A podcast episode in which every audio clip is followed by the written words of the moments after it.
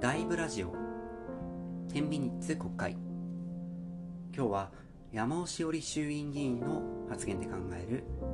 立憲主義と憲法議論についてお話をします。こんばんは。ということでですね、えー、無所属で活動されていた山尾志織衆院議員が6月16日記者会見をして、えー、国民民主党に入党届を提出したというふうに明らかにされたと。いうことです。でまあ、山尾さんはですね、えー、3月に立憲民主党を離党されていて、まあ、ただそのその後ずっと野党会派にとどまられていたということで、えー、まあ、今回立憲民主党から国民民主党への移籍という形になったというお話なんですけどももともとですねその離党の時の会見というか、えー、離党理由っていうのをですねまああの憲法審査会においてきちっと議論がされないとかですね、まあ、憲法審査会の中で、えー、十分な会見議論がされてないということを、まあ、批判をされて、えー、最終的に、まあ、離党ということになったわけなんですけどもあの、まあ、会見議論をするかということとですね、えー、立憲主義ということを、まあ、どう考えるかということなんですね。えー、憲法審査会っていうのはですね、まあ、非常にあの面白い委員会、まあ、委員会というか審査会なので、実は憲法審査会っていうのは、国会が開いていても閉じていてもできるという、まあ、他の委員会にない特性があるんですけども、一般的な委員会というのはですね、えー、いわゆる閉会中審査という、まあ、またあのちょっと別の手続きが必要になるんですが、憲法審査会っていうのは、まあ、それとはまた別にですね、えー、憲法について、えー、基本的に、まあ、いつでも議論できるという立て付けの委員会になっているという形なんですが、まあ、憲法審ってですね、結構なかなか開かれていなくて、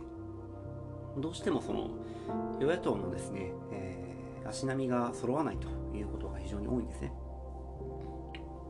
で、まあ、今回、今国会で、えー、と開かれたんですけども、まあ、それも結構あの久しぶりの機会ということで、まあ、特に与党なんかですね、憲法審もっと開いて憲法の議論しろよということをずっと主張されているということで、まあ、山尾氏もですね、山尾議員もそれに近い主張されているということなのかなと思うんですが、あのまあ、憲法審ってですね、実はその単純に憲法のことを話しているわけではなくて、一応まあ議題っていうのはあるんですね。で、今はその、えー、国民投票法という、要は憲法の国民投票するときの、まあ、手続きの話っていうのを実はずっとしていてですね、ここで、えー、野党側、まあ、特に立憲民主党なんかですね、えー、前田の代表をはじめとして、えー、テレビ CM の規制をしようと。まあ、要はその、例えば改正に賛成の側、反対の側、どちらかが過剰にその予算を持っていて、えー、その予算を使ってですね、こう、どんどん CM を打ってしまったら、まあ、それによってその国民の、え、世論というのが変わってしまうと。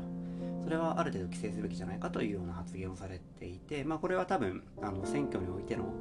例えば自民党と野党の違いなんかをベースにいろいろ話されてるのかなと思うんですが、まあ、それに対してその、えー、まあいろいろとその与党側としてはそういったこととは別にまあより憲法の中身について議論したいというふうに、まあ、手続きの話はもう早く終わらせようという形になっているというのがですね、まあ、今の憲法審の現状という形になっています。でまああの先週でしたかね、えー、もう憲法審が開かれるのか開かれないか今週かな、えー、あったんですけども、まあ、それもよ、まあ、あの野党側と与党側のちょっと見解の違いっていうのがあってですね。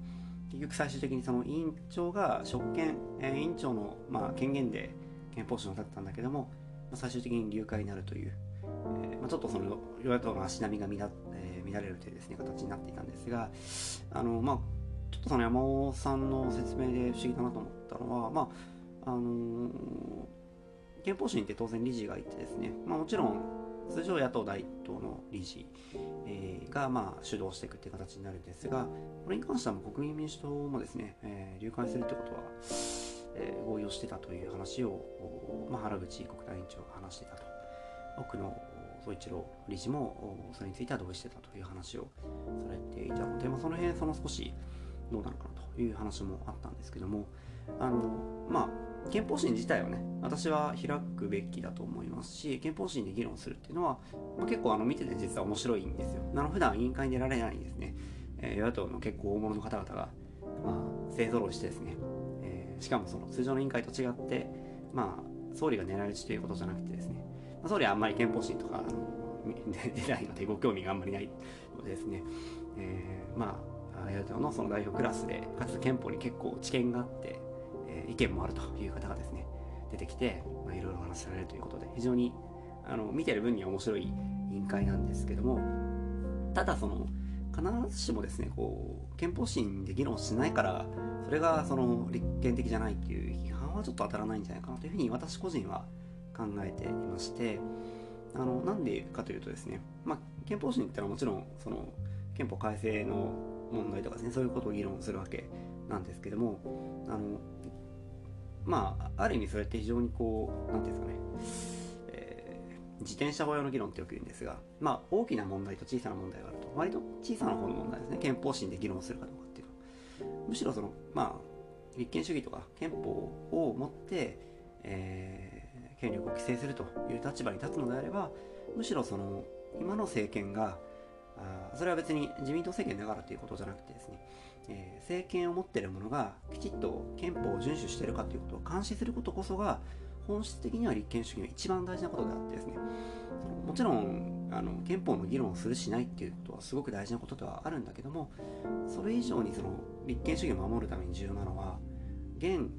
在権力を持っている者が憲法にきちっと遵守した政権運営予算の執行を行っているかということを監視するということがですね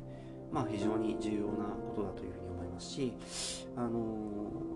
ー、それがやっぱ憲法の意味なので、えー、そういう意味で言うとですねちょっとそのまあもちろん山議員はね非常にあの法務委員会とか参院会なんかでもあのご活躍をされていて、え特にその本国会では森法務大臣と都庁発信の議論されてですね、まあ、非常に、えー、骨のある質疑をされていたというふうに思うんですがただとは言ってもその立憲主義っていうことを考えるとですね、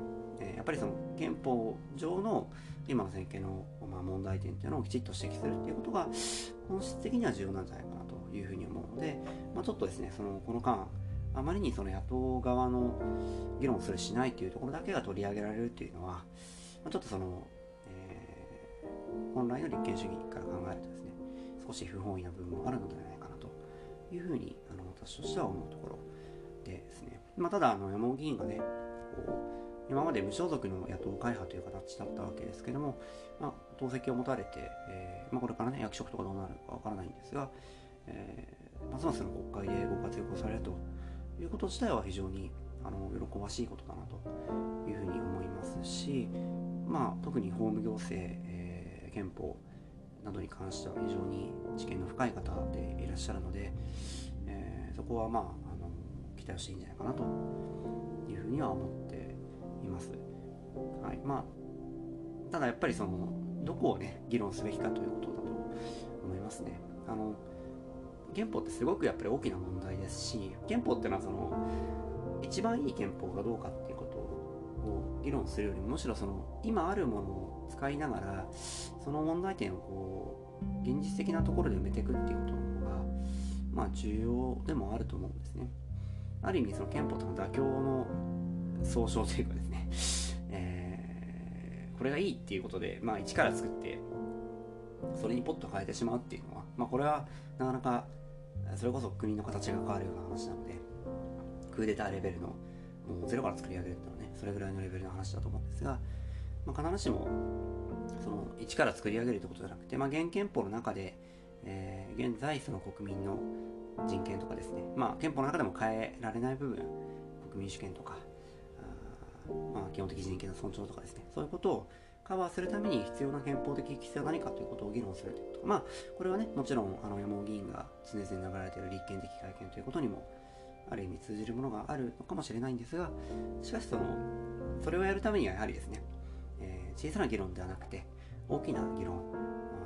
現政権の憲法的な問題点とかそういったところにぜひ注力をされてまあその本もですね山本議員も今回の中で十分に発揮されるということがあると非常にいいのかなと